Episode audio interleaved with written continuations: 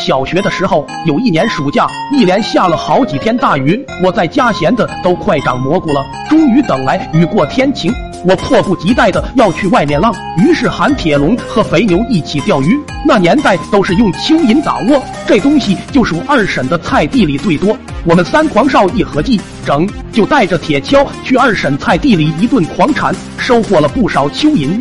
看着被霍霍一半的菜地，激动后的冷静让我有点后悔。这要被发现，免不了一顿打。哥几个一商量，干脆一不做二不休，把剩下的地全翻了，伪装成是野猪拱地找蚯蚓吃而留下的痕迹。到了河边，才发现前几天大雨淹没了岸边的草丛，浅水处刚刚没过脚面，鱼虾在草丛里游来游去。我们三个就忍不住开始徒手抓鱼。我看到浅草旁藏着一条一尺长的大鲶鱼，蹑手蹑脚慢慢靠近，一把抱住带出水面，结果滑不溜秋的被它扇了两尾巴之后扬长而去。我小诸葛乃人中龙凤，竟然被鱼戏耍。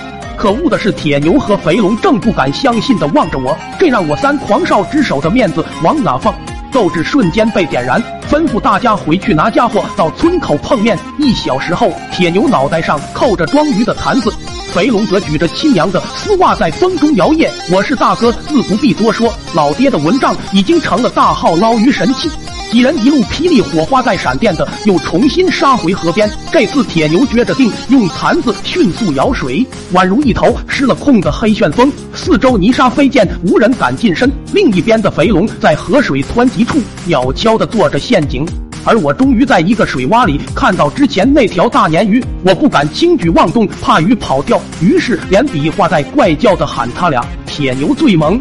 一招下山扑食，窜进水里扣住了鱼。肥龙一把罩在了肥龙的脑袋上，我闭眼把他们全都罩住。在兄弟的默契配合下，终于抓住了这条大鲶鱼，我们都欢呼了起来。铁牛更是兴奋的嗷嗷直叫，一边叫还一边晃腰。仔细一瞅，原来是一只脸盆大的王八咬住了他的大腿。关键时刻还得靠大哥我。以前听老人讲。被王八咬了学驴叫就能松口，我让肥龙拿坛子准备，就开始冲着王八就儿啊儿啊的叫喊起来。你别说，王八还真松了口。此战大捷，我们带着鱼货往村里走。隔壁老诸葛二大爷看见王八，问卖不卖？铁牛不卖，说要回家孝敬爹。二大爷微微一笑，道：“小兄弟的鞋弄成这样，回家难免挨揍，要不再合计合计？”我们低头一看，才发现肥龙的鞋不知道什么时候在河边刮了个口子，露出了脚趾。肥龙大惊。顿时慌了，哇哇！这可是俺爹翻了几个山头排队才抢到的。三弟为了肥牛不挨揍，只好忍痛把王八卖了。肥龙这才勉强保住小命。等我回到家，孝敬的把大鲶鱼递到老爹面前，然而他一棍捅飞鲶鱼，问我为什么要去铲二婶家菜地。